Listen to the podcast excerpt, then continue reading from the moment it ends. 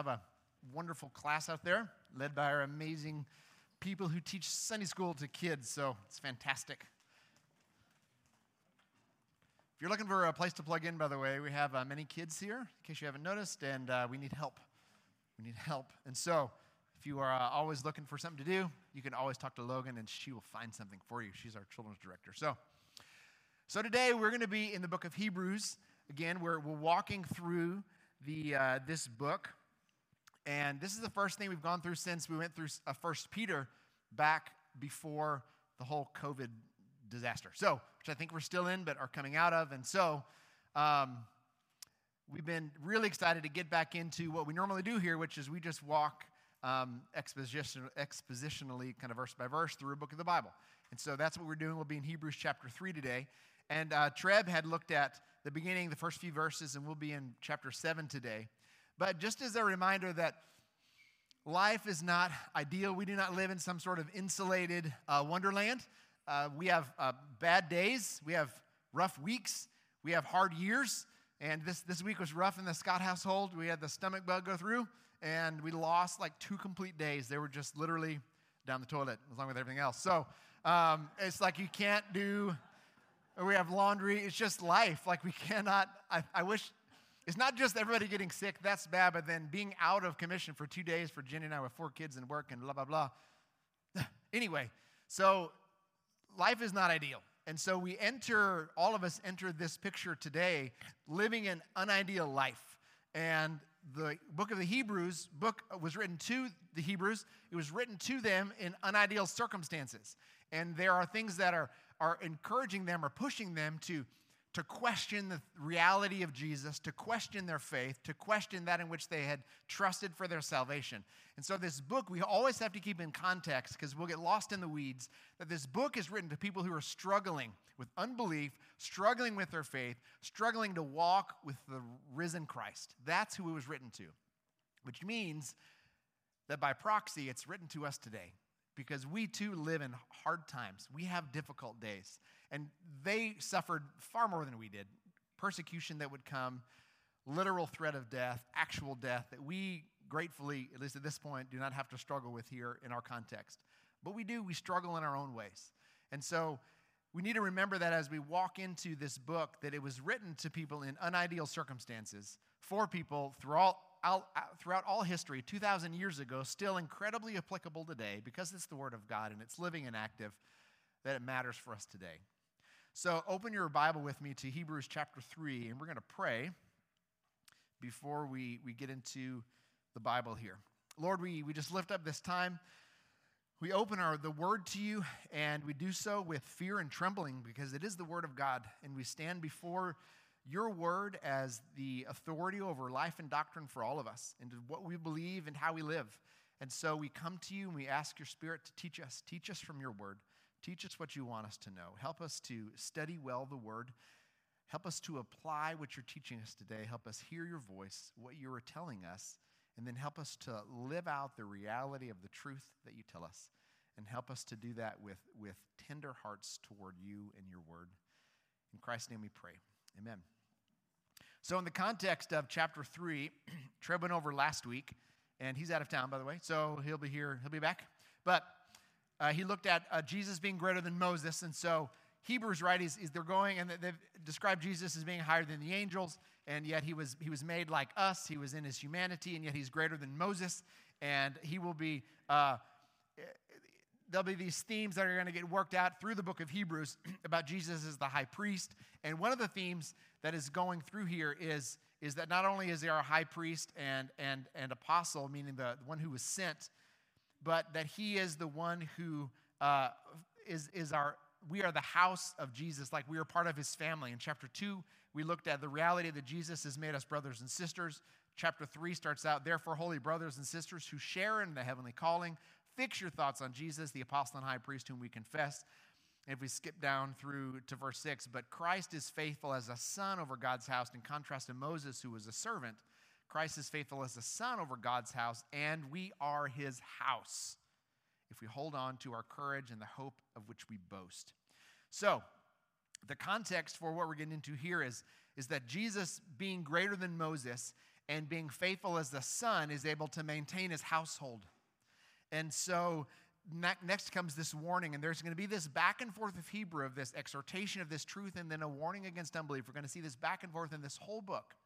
And so let's get into it and see what the Lord wants to teach us. So we'll be in uh, verse 7 to start. So it says, So as the Holy Spirit says, Today, if you hear his voice, do not harden your hearts as you did in the rebellion during the time of testing in the desert, where your fathers tested and tried me, and for 40 years saw what I did. That is why I was angry with that generation, and I said, Their hearts are always going astray, and they have not known my ways. So I declared an oath in my anger, they shall never enter my rest. See to it, brothers, that none of you has a sinful, unbelieving heart that turns away from the living God but encourage one another daily as long as it is still called today, so that none of you may be hardened by, the, by sin's deceitfulness or by the deceitfulness of sin. We have come to share in Christ if we hold firmly to the end the confidence we had at first. As has just been said, today, if you hear his voice, do not harden your hearts as you did in the rebellion.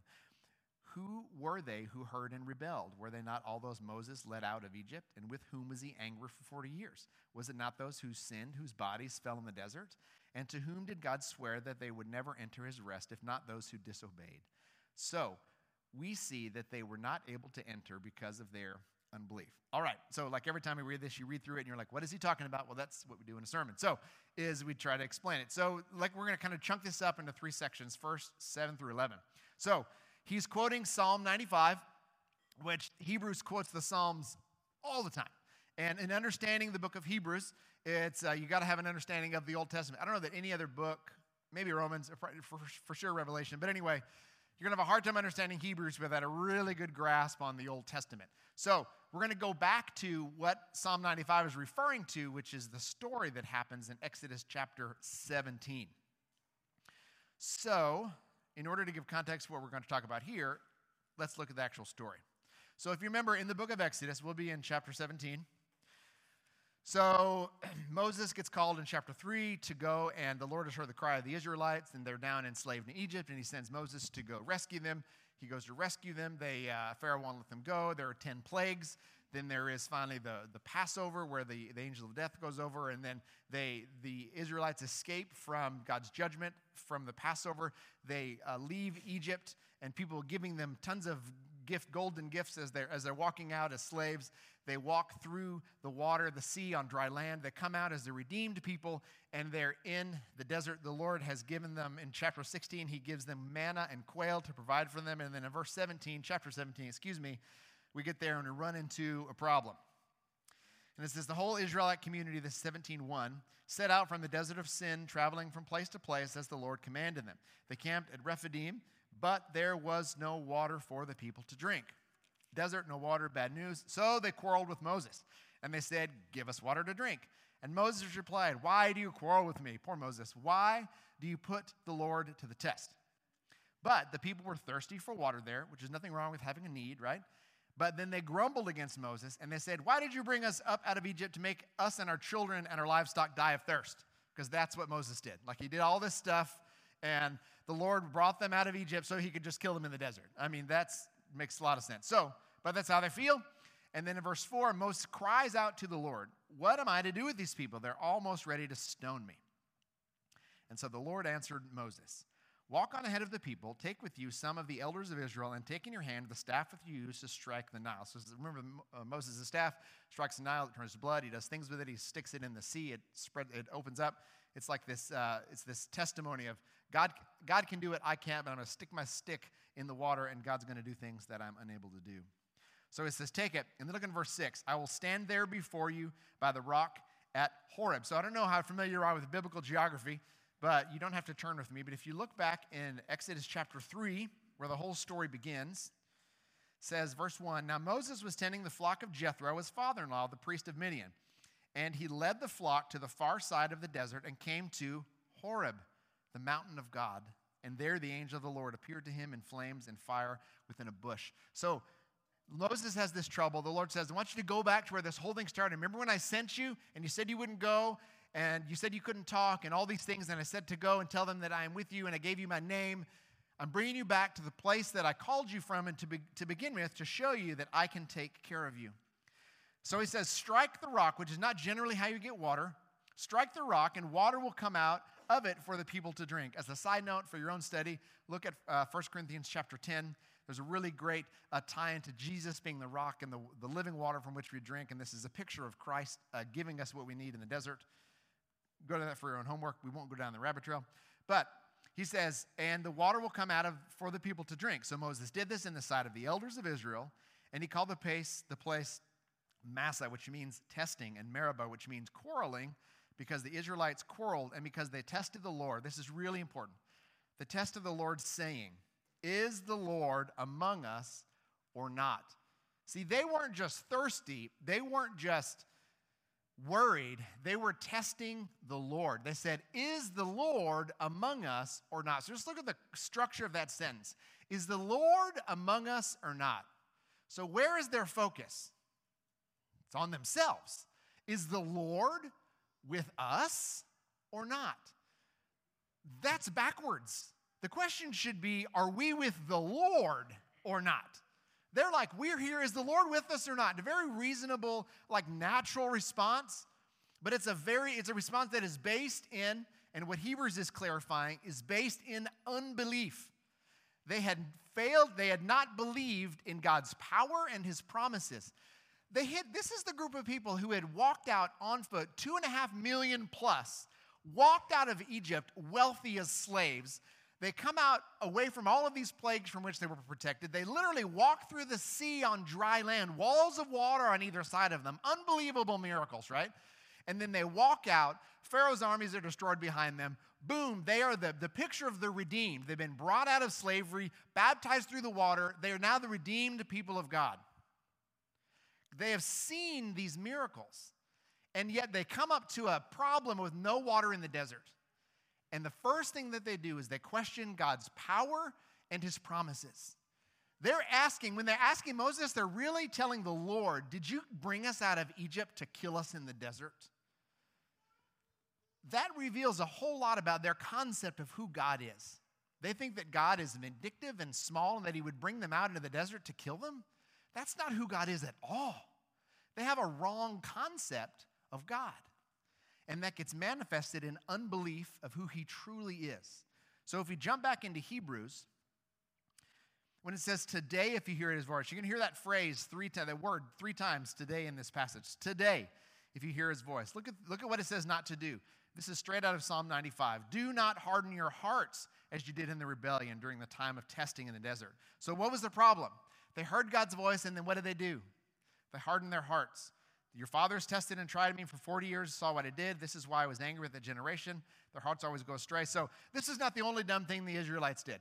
They did lots of other things, like when Moses goes up to receive the, the law, uh, they make a stone calf and, and uh, excuse me, a golden calf, and they sacrifice to this idol, and they do all these things. And then finally, the last straw is that when they send these 12 spies from each from, from the tribes, they go into the promised land to spy it out.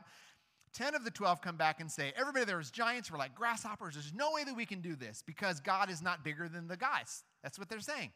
Two guys, Caleb and Joshua, are like, What? Excuse me, do you remember who God is? He's the guy that did all this stuff. Let's go get it. Go take the land. Well, the people go with the 10, and because of that, they because of their unbelief, they had to wander in the desert for 40 years. God did not intend to bring them out of Egypt, wander for 40 years, and then go to the promised land. He intended to bring them out of Egypt. They walk through the desert on the way to the promised land, and then they get there and they rest. That's what he was planning for them. But they didn't believe him. And so they got judged for 40 years. And that whole generation, everybody over the age of 20 died in the desert. If you ever are interested to do the math on that, it's a lot of corpses in the desert. They did not believe who God said he was. And so they did not experience the blessing that God had planned for them.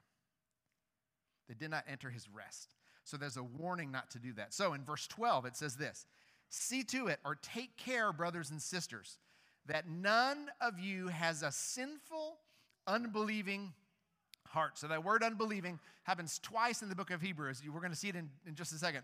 Uh, at the end of this passage here, we already read it. It only happens twice in this book. It happens other places in the scripture. The opposite of that word, unbelieving, means to believe or have faith, happens 31 times in the book. See, Hebrews is, is not just a warning to not believe, it's a, it's a call to have faith. It's a call to maintain the faith that we already have. And we very much get tangled up in the weeds. We're like, what does it mean, unbelief? And turn away from. Listen, The call is to who? Brothers and sisters. The call in verse 1 of chapter 3 holy brothers and sisters who share in the heavenly calling. It's to believers, it's to the house of Christ, it's to the house of God, it's to the family of God. And he's telling them, keep believing. Brothers, be careful, take care, see to it that none of you has a sinful, unbelieving heart that does what? Turns away from the living God. That is what sinful, unbelieving hearts do. They turn away from God and they turn to just list the things. Turn to my own self, turn to sin. I turn to other philosophies. I turn to this. I turn to other religions. I turn to whatever. I turn to uh, the flesh. I turn to whatever. It's a giant list of things, all of them away from what? The living God. What is our only hope in life and death? That we belong to God and not ourselves. The only hope we have is the living God. And yet, sinful, unbelieving hearts, the constant symptom is that we turn away from Him. So, this warning is if your heart is turning away from God, be careful. Be careful. But do you see this uh, word right here? In 13, it says, but. It's wonderful contrast between that unbelieving heart. What is the response? Encourage one another daily, as long as it's called today, so that none of you may be hardened by sin's deceitfulness. So it says, encourage. Encourage who? One another. That's us in here, the church. When? Daily. For how long? As long as it's still called today. What's the today referencing? Today, if you hear his voice, don't harden your hearts. Any day that ends in a Y, it's today. It's today. It's Monday. Doesn't matter what day it is. Is it today? Yes. Good. I need to encourage you. You need to encourage me. Why? Because today I need to hear God's voice, and today I need to not harden my heart to his voice. Until when? Or, for, or why? So that none of you may be hardened by sin's deceitfulness. So look at the sentence structure here, right? For all you like word nerds or whatever, that this idea that hardened by the word may be hardened, right? It's a passive verb that we are hardened by what? Sin's deceitfulness. See, deceit is is a verb, and to deceive means to, it's the action of keeping the truth hidden so as to gain an advantage. So if I'm deceiving someone, I want to keep the truth hidden from them so that I can have a, an advantage over them, to, to have power over them, to manipulate them. That's what deception is. It's not just sort of this passive or this thing where it's like, oh, I'm just going to hide the truth from you like you're playing a game of Monopoly and you don't know how much money I have. No. Deceit is where you are intentionally hiding the truth from someone in order to exert power over them. Happens all the time. And it says that we are hardened by sin's deceitfulness. Deceitfulness here is an adjective that is modifying the noun sin. Sin is deceitful, it's describing what sin is like. Sin keeps the truth hidden from us in order to gain an advantage over us. The devil uses it all the time. It started in the Garden of Eden, and it's still going on today. That the devil deceived Adam and Eve and he made them question. I mean, he gaslighted them.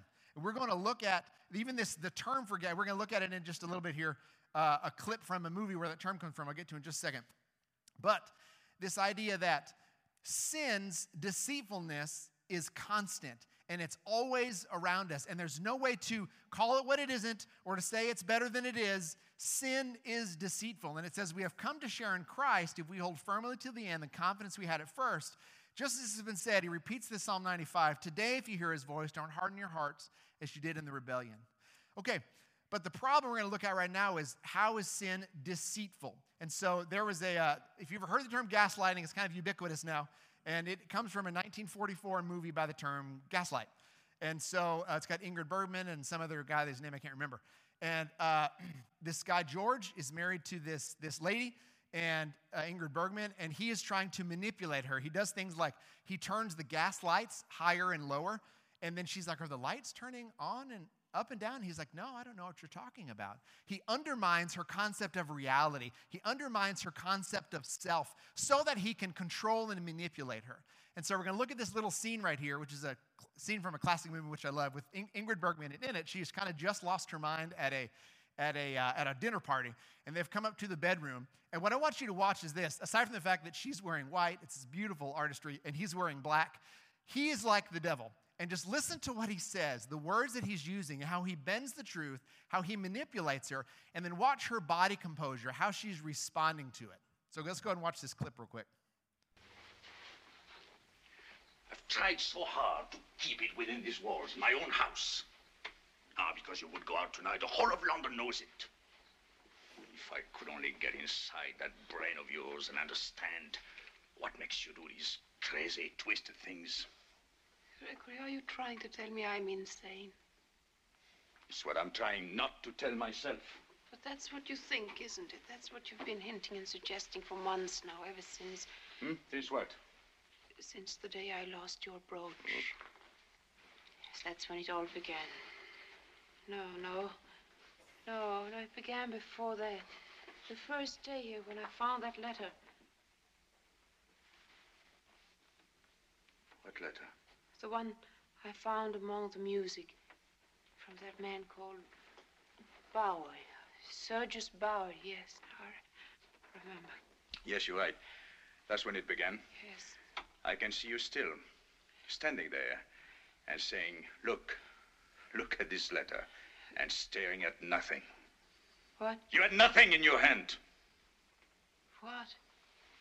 I was staggered. But I didn't know then how much reason I had to be. I, I don't know. I, I, what, what reason? I didn't know then about your mother. What about my mother? Your mother was mad. Oh, Gregory. She died in an asylum when you were a year old. That's not true. I've been making inquiries about Alice Alquist's sister. I've talked to the doctor who attended her. You'd like to see him? No. He described her symptoms to me. Would you like to hear them? Mm. It began with her imagining things, that she heard noises, footsteps, voices. And then the voices began to speak to her. And in the end, she died in an asylum with no brain at all. No, please. Oh, no, no. Now perhaps you will understand a lot of things about yourself and me. Now perhaps you will understand why I cannot let you meet people. All right, so that is a husband and his wife, and he is using, do you see how subtle he was? And he's like, oh, you had this letter. Now, none of those things he's saying are true. She had this letter. At the end of the movie, we, we discover that, that this brooch that she apparently lost, he had hidden from her. See, he's hiding the truth from her to deceive her, to hold power over her. And that is what sin does to us all the time. And this is what people do to each other. The reason gaslighting is, is a phrase and is now ubiquitous is because people are now discovering, oh my goodness, this is what people have been doing to people all along. It's like, duh, it's in the Bible. The devil did it in, in Genesis chapter 3. That's what he does. He comes in and he tries to undermine our concept of truth. He's like, what you think is true isn't really true. The Word of God doesn't say that. It's exactly what he did with Eve. Remember what he told her? And he was like, Will that really happen if you eat that fruit? Did God really say that? He starts to undermine the foundations of truth, and that is what sin does. And when it happens, our hearts get hardened to what? To the Word of God. It gets hard. Look, none of you would hear His voice and do not harden your hearts as you did in the rebellion. See, that is what sin does to us. Just like that. And it's sometimes it's overt. Most of the time, it's incredibly subtle. And just as a public service announcement, if you are in a relationship where someone is doing that to you, please come talk to me. And because we're going to talk about some of the ways that you can get out from under that, because that is that is manipulation. It is it is uh, evil and it is sinful and it's of the devil. So if you're a person who is treating another person like that, what you're doing is wrong and it's evil and you need to stop. If you're a person who is under that, you are a victim and you need help to get out.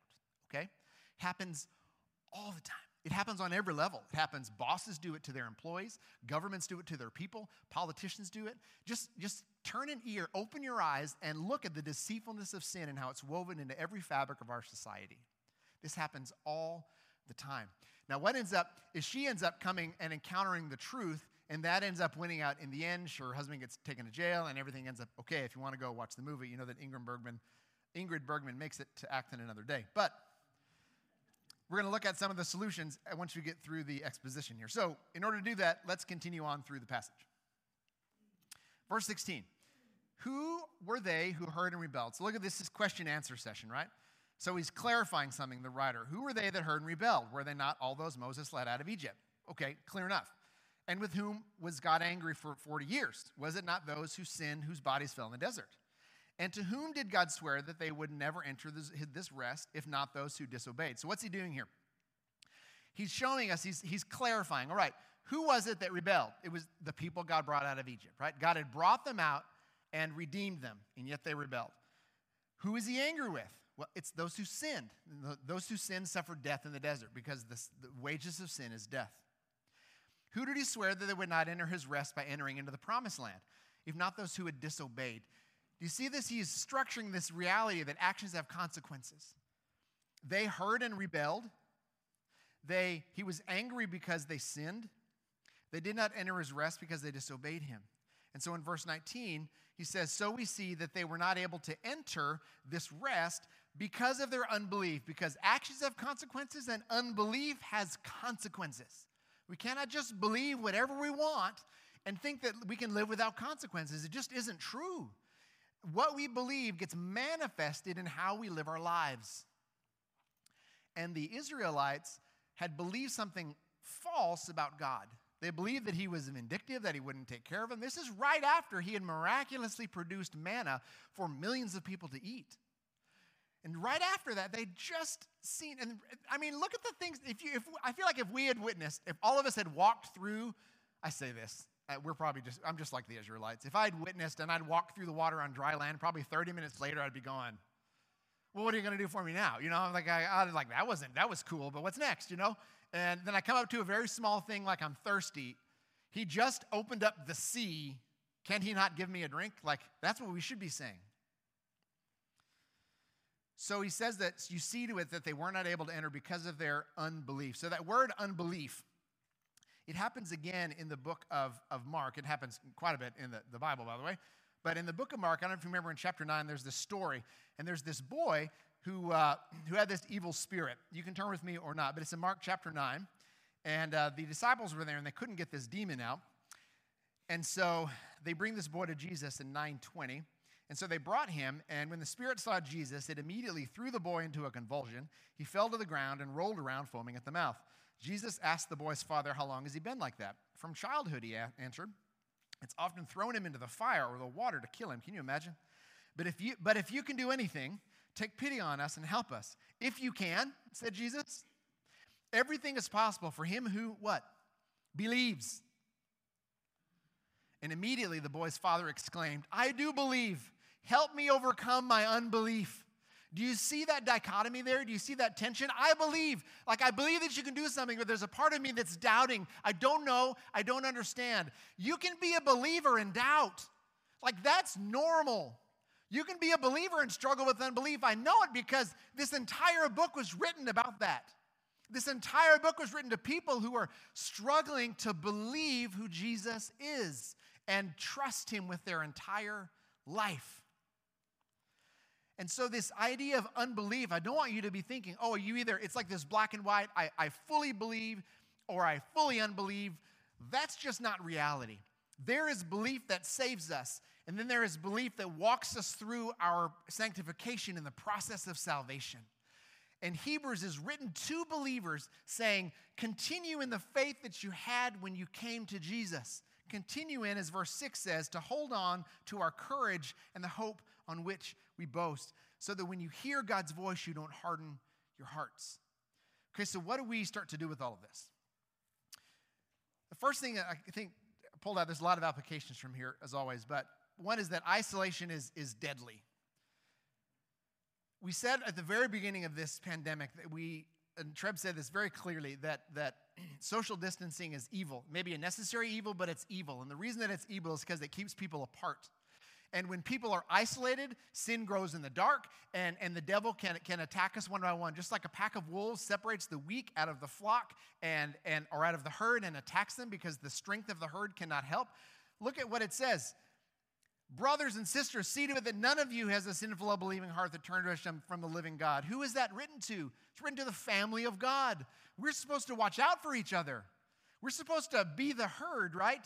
That if the wolves are coming in to, to pull out the weak, those of us who are struggling, man, then we gather around them and, and kick like crazy to protect the weak among our flock, to protect those whose faith is weak. And this is not something that you have to go to seminary to get a degree for. You don't have to, in order to, to encourage one another daily, as long as it's still called today, so that none of you may be hardened by sin's deceitfulness, you just have to, first, you have to care. Second, you have to just invite people into your world. Just say, hey, would you just come over? Can we have, just engage with people, invite them over. Like, uh, get, your shot, wear a mask, whatever you got to do, meet outside, go. I don't care. Just how you do it. Just invite people into your each other's worlds. Let our worlds orbit around one another. I guess we're all supposed to be orbiting around Jesus. I'm going to use that metaphor, right? But we're, we're in this thing together, and you need to invite people in. Third, you need to be able to listen. Just stop talking. It's really hard for preachers to say that because we talk all the time. But the capacity to ask a question and then be quiet while someone answers, it's a discipline. Say, hey, how are you doing? Open ended question, right? And then be quiet for like three minutes and just let them talk. Some of them will say, oh, we're good. And then just still be quiet. Okay. And then just listen. And someone will say, I mean, you know, we've got there's stuff going on. Oh man, what like what? Well, you, you know, just well, you know, I like at work. Oh, okay. Just listen to him. Well, and what about you and the wife? Oh, we're, we're good. Okay. Well, what's good look like for you guys? Well, I mean, we're just listen. Like in three minutes, people can share an unbelievable depth of their suffering and their, and their difficulty, and they can share that they need encouragement because they're not walking with Jesus, that maybe their hearts are hardened. And you could even get in somewhere where you can ask somebody and say, Hey, is your, do you feel like your heart is like you're hearing God's voice and you're hard to it? That's a good question, right? I guess it's a closed ended question, so maybe not the best, but not a bad question. And so, listen, care. I want you to invite people, listen to them, and then you have to know the truth because you can't just listen to people. You got to be able to lead them to the truth. You have to be able to lead them to the Word of God to say, oh, hold on. Why? Because it says, today, if you hear what? His voice. You don't need to hear my voice, you need to hear God's voice. My voice is irrelevant in the equation. God's voice is where it matters. His word is where we hear his voice. And we have to be engaged in the word of God to hear his voice. So that leads me to my next thing, which is um, actually still in isolation. If you are, you're going to hear this over and over and over again. If you're not involved in a life group at our church, we encourage you to get involved in a life group. If I have any life group leaders here, would you just raise your hand? Anybody who leads one of our life groups? I know I didn't give you any warning. So raise it high, stick it up. It's okay. Anybody? Okay, well, never mind. They're like this. They're like the timid life group leaders. Have courage. Raise up your hands. Anyway, um, if you see one of those people who are going like this when they should be sticking their hands up really high, uh, go and talk to them. They lead our life groups. And the reason that they lead our life groups is because life groups are led by the people of the church.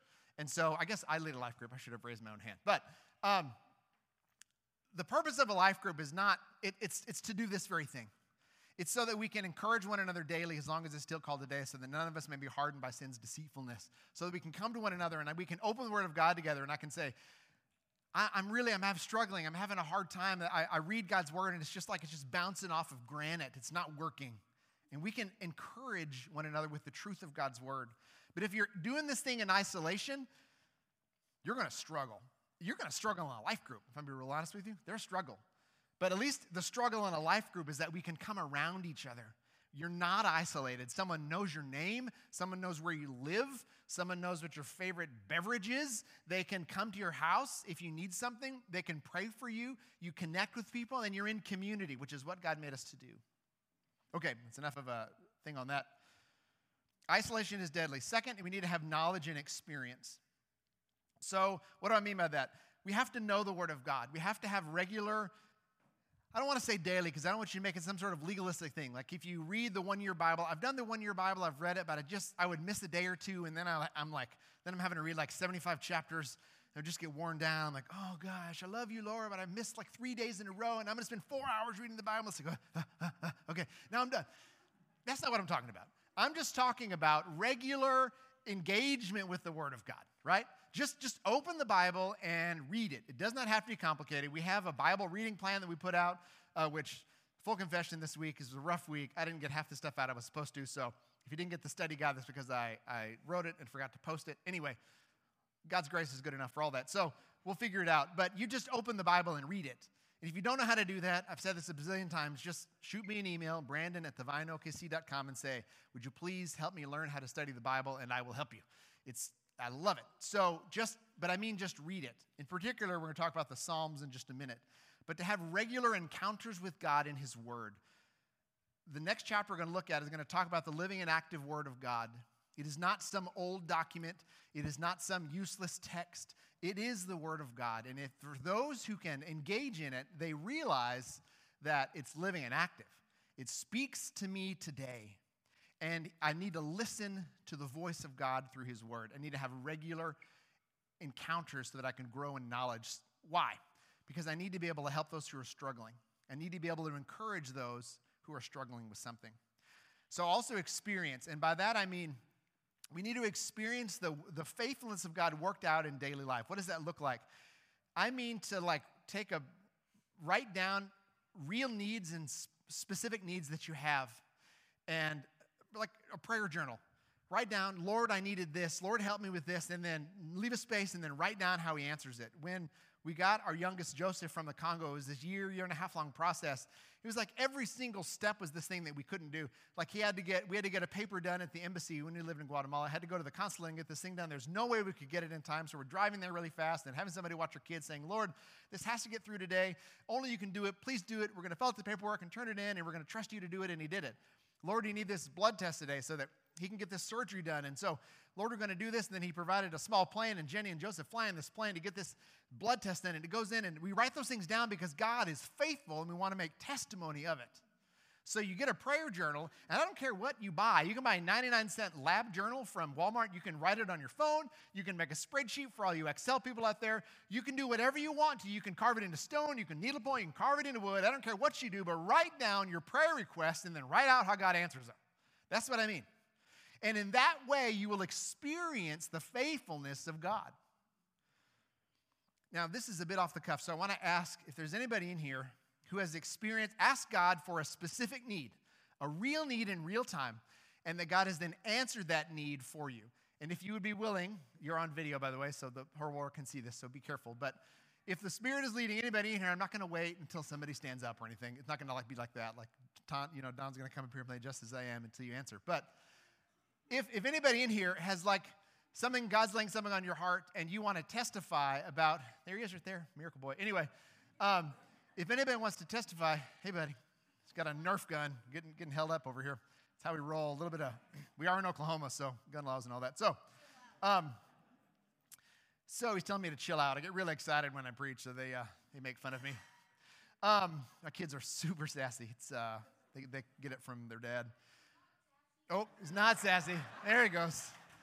Love that child. I mean, that's the perfect answer to I'm not sassy, right? Is a sassy comeback. So, um, they are their own humans, man. Okay, so makes me just so happy. Um, if God has, if there is a time in your life where you want to just tell us to say, listen, this is a need that I had. I asked God for it. This could be something recent, and this is how God answered it. I want to just give you a space to do that right now. Just to stand up and say, hey, I had this need. We asked the Lord for it, and this is how He answered it. Yes, Johnny.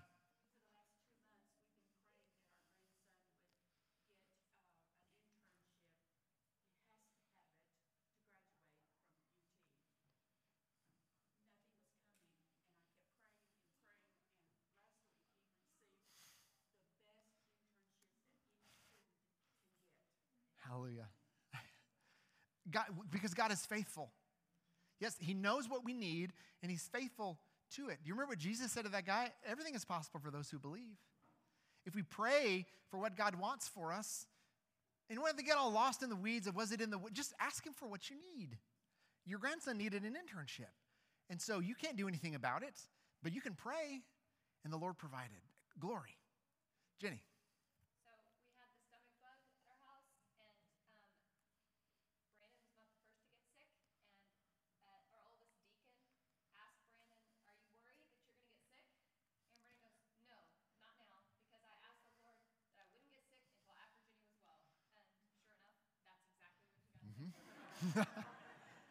I should have asked that I not get sick at all. But in, in, uh, that's right. One of us needed to be healthy to take care of the others who were sick. And so as soon as she got better, I got sick. And the Lord was faithful in doing that. Yes. Anybody else? See, those are just. Oh, is that Linda? Is your hand up in the back? Hey, Linda.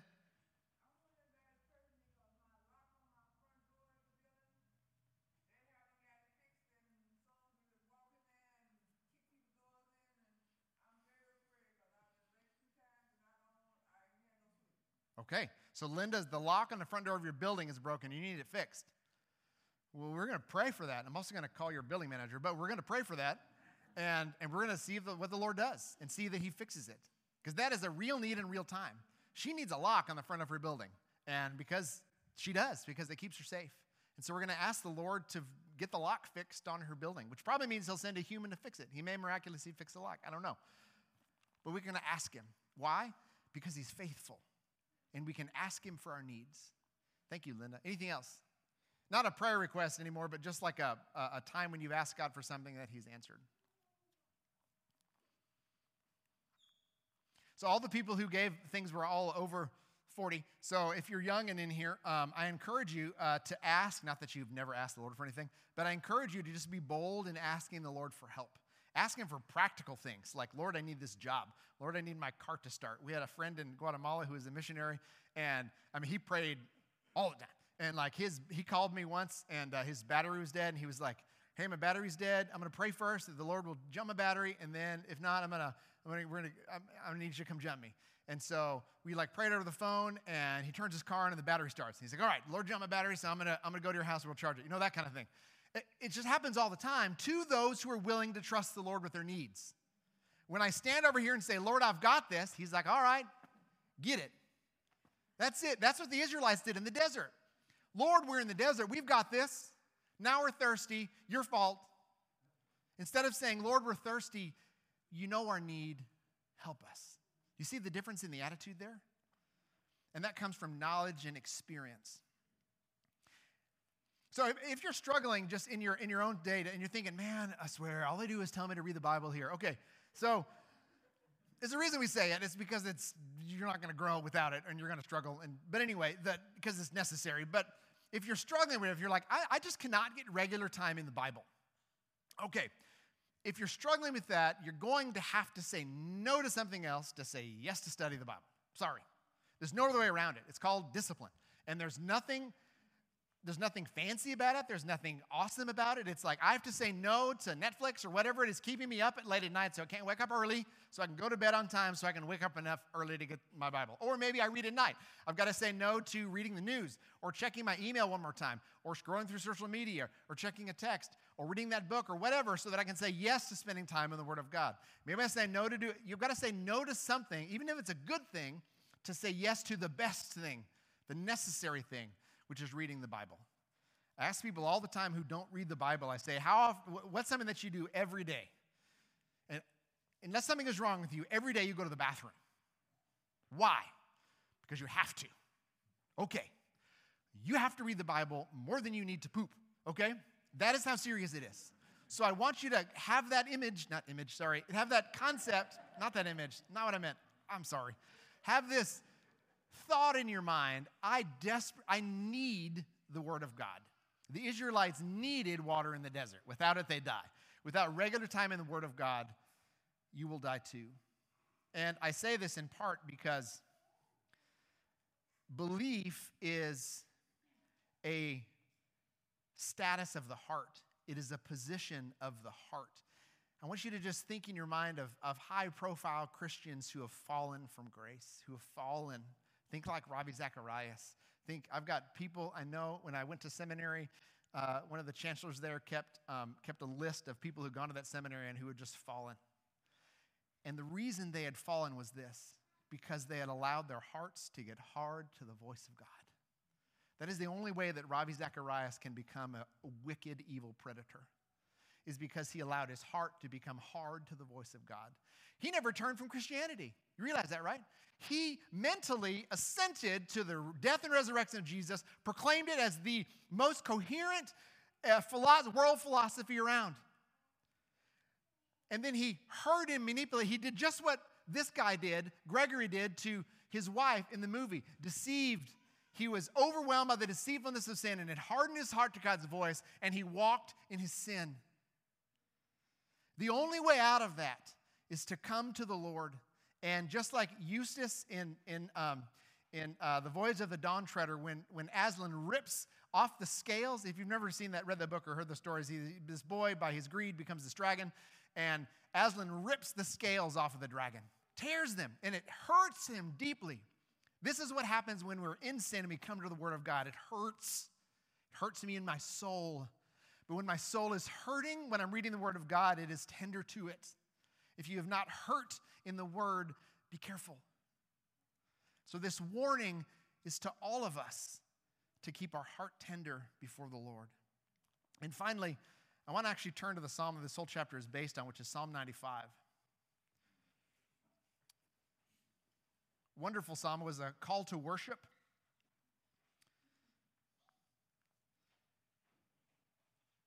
Anybody who was singing choruses in the mid 90s will know this psalm. Um, Come, let us kneel down and worship. Let us kneel before the Lord our Maker. But look at how this psalm starts out. We know the end of the psalm in, in verse half, the last half of verse seven. Today, if you hear his voice, do not harden your hearts as you did at Meribah, etc. We just went through that. But look how the psalm starts. Psalm 95. Come, let us sing for joy to the Lord. Let us shout aloud to the rock of our salvation. Let us come before him with thanksgiving and extol him with music and song. And that is what we've been doing this morning. Why? For the Lord is the great God, the great King above all gods, and in his hand are the depths of the earth, and the mountain peaks belong to him. The sea is his, for he made it, and his hands formed the dry land. So this is truth about who God is. Our worship is based in spirit and in truth. And so this is truth about who God is. The Lord is the great God. He created all these things. And our response to that in verse 6 is what? Come, let us bow down in worship.